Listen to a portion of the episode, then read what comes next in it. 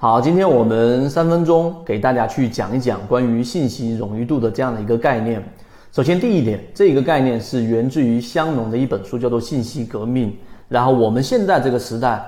其实很多的信息上的压缩都是源自于他当时那一本书籍里面的核心思想。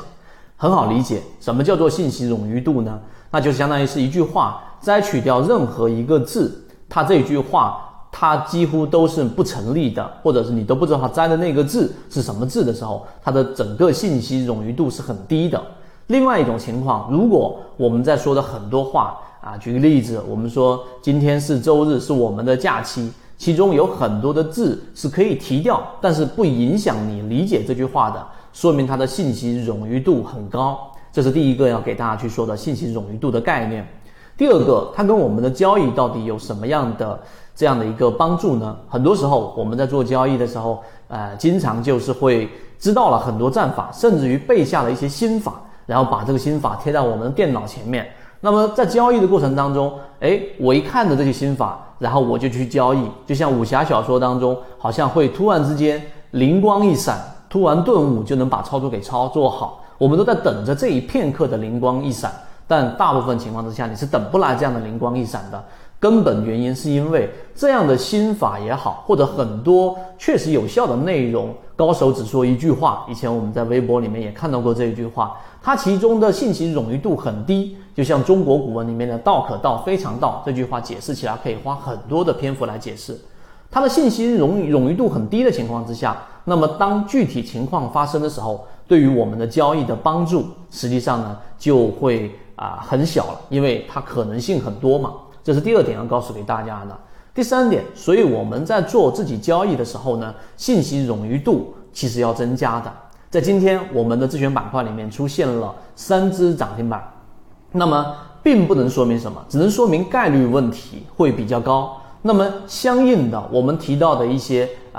选择个股的一个条件，我们花了很长的篇幅给大家去讲，包括我们说第一，它的是散户数量大幅减少，这个是季报数据，我们要打的是这1个月的时间窗口的这个延时是最短的，所以我们可以打一个空间，可以找主力自救，对吧？这是第一个条件。第二个，我们寻找资金比较关注的。第三个，我们用缠论进行过滤和筛选，找出安全性比较高的第一类型买点底仓，第二类型买点和第三类型买点加仓的这些买卖点信号。所以这个条件听起来比较啰嗦，然后你再去设置条件的时候要有很多的触发的条件的可能性，但是每个可能性只有2个方向，那么我们把它设置好，这个才叫做交易系统。它比较我们说前者说信息冗余度很低的一句话，对吧？我告诉给你走势中完美，那这一句话对你的操作，你即使理解了，你不设置这些条件依旧是没有帮助的，而相反做出这些条件设置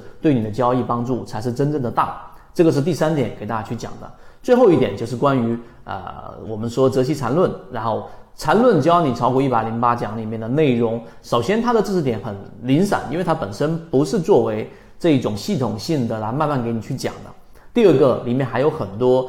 可能就是引用到中文里面的概念，那里面的信息冗余度很低，你就可以猜想出很多种可能性对于交易的帮助，所以需要解读，才有了我们《泽熙缠论》的18讲。我在里面用非常就像是人跟人沟通，为什么要有口头禅，要有这些零碎的语言，就是要为了方便你去理解，最终去搭建属于自己的交易系统。所以关于信息冗余度这个概念，我们给出的结论就是你在交易当下去设置交易系统的时候，一定要多设置一些条件，而这些条件是成系统的，哪怕是稍微这一个多一点，然后呢也不影响。第二个就是条件一定要明确，在这一个当下的操作是买还是卖，没有别的答案，只有一个答案，那么这样的操作系统才能指导我们更好的走向稳定的盈利。好，今天关于信息冗余度和当下实战的怎么样去用信息冗余度这个概念来设计交易系统就讲这里面，希望对大家来说有所帮助，和你一起终身进化。